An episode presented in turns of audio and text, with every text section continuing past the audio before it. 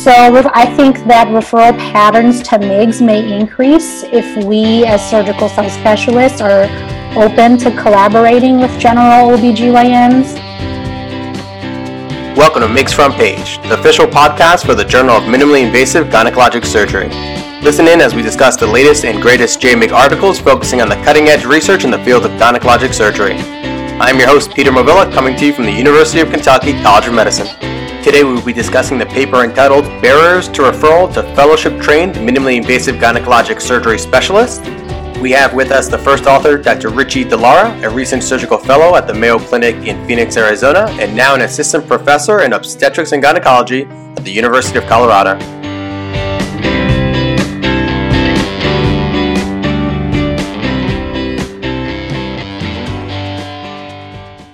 Thank you so much for being here. How are you doing? I'm doing great. How are you? Not bad. I just recently moved from Massachusetts to Kentucky, so I'm doing pretty good and excited to start my new job. How about yourself? That's great. I also recently moved from uh, Phoenix to Denver and started my new MIGS job here.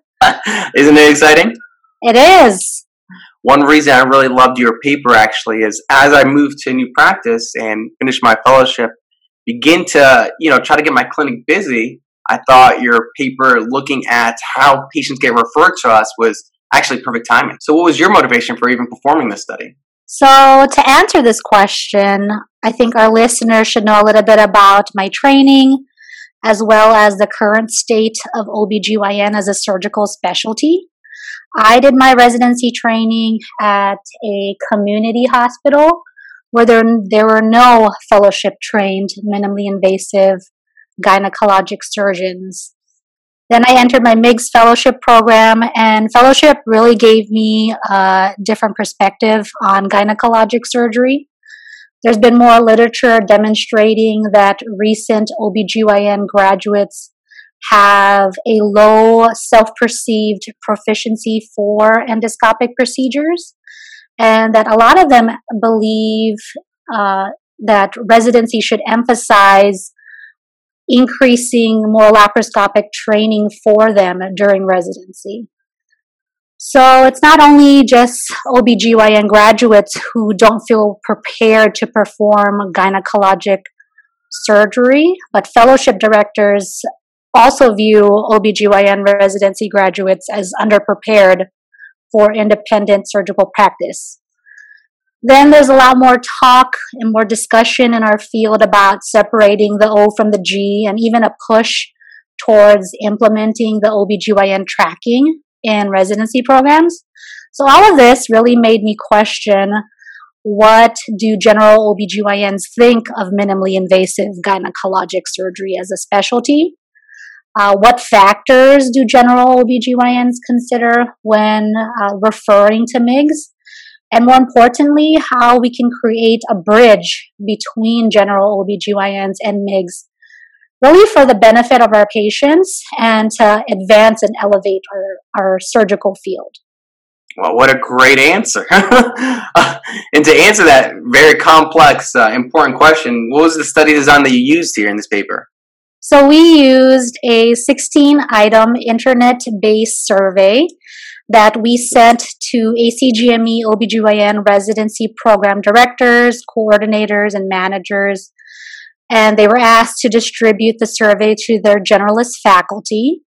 The survey was also sent to ACOG fellows and practicing junior fellows to complete.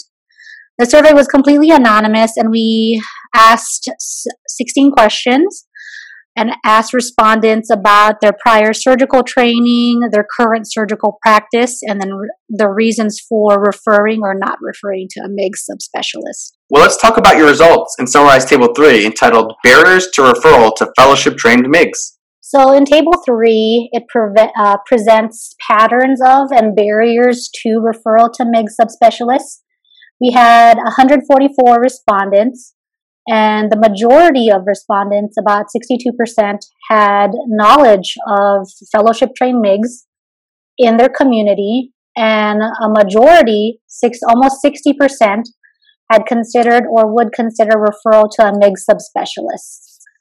Uh, and the top three reasons that respondents w- would consider referral to MIGs were number one, complex pathology, such as large fibroid uteri or endometriosis. Number two, complex medical and or surgical history. And then number three, if the patient was out of scope of practice for them. For example, patients with chronic pelvic pain or if the provider did not perform hysterectomies anymore. Top three reasons that respondents cited uh, for non-referral to MIGS were uh, overwhelming amount uh, cited adequate residency training. Uh, number two, preference for continuity of care and preference for referral to other providers that they were more familiar with. That's pretty interesting. I, you know, I do kind of agree that the niche that our fellowship is headed towards, our our field is headed towards, minimally invasive gynecologic surgery, really is as the advanced gynecologist.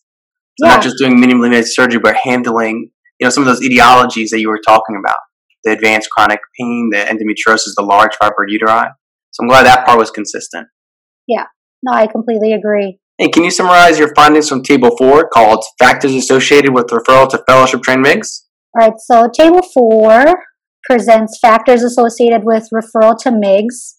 So we found that years in practice, the number of additional surgical training experience ex- training experiences providers received and approach to hysterectomy used most in the past 12 months were not associated with referral to MIGS. Our study interestingly found that self that, that providers who self-reported as low volume surgeons were more likely to refer to MIGS and self-reported high volume surgeons were less likely to refer. And we also found that providers who were aware of MIGS in their community were also more likely to refer to MIGS. That is really interesting. And was there a definition for high volume surgeons uh, here? It was just self reported high surgeons? We use self-reported uh, volume mostly because the definition for high volume versus low volume in the literature is really inconsistent. And so we wanted to see what providers thought of themselves and their surgical proficiency. And that really is kind of the difficulty, I guess, in assessing like who does a lot of surgeries and who doesn't, because how do you put a number on that? And does that even equate to skills?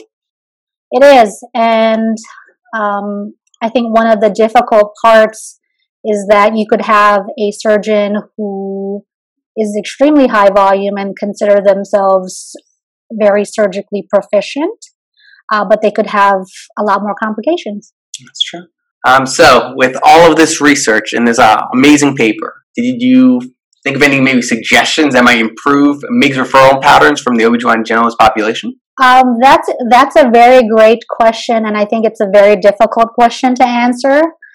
Um, I think that it it's a question that needs answered with another study. So if anyone listening is interested, here's a great research question for you. Um, our study found that provider preference for con- continuity of care was a reason to not refer to MIGS.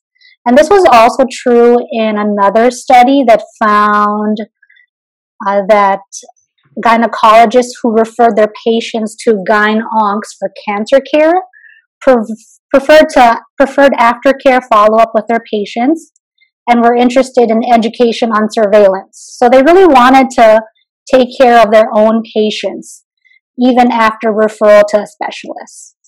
So I think that referral patterns to MIGS may increase if we as surgical subspecialists are open to collaborating with general OBGYNs.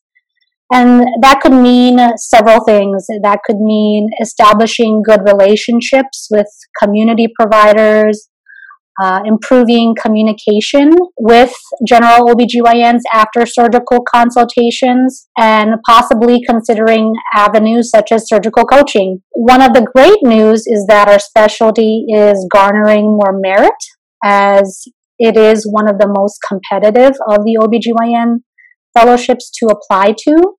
So recent graduates are aware of MIGS as a specialty, and additionally, the American Board of Obstetrics and Gynecology, ABOG, has approved a focused practice designation in MIGS, and MIGS has just been a huge movement in our field. That's all completely true. Well, thank you so much for your time. This was an amazing paper, and perfectly timed specifically for me since I just graduated fellowship and want to learn how to get more patients in my clinic. Great. Thank you for having me. I hope you have a great day. I'm Peter Movilla, and thank you again for joining us on MIGS Front Page, the official JMIG podcast. Make sure to check out the full article from today's podcast at jmig.org. Till next time, keep on reading.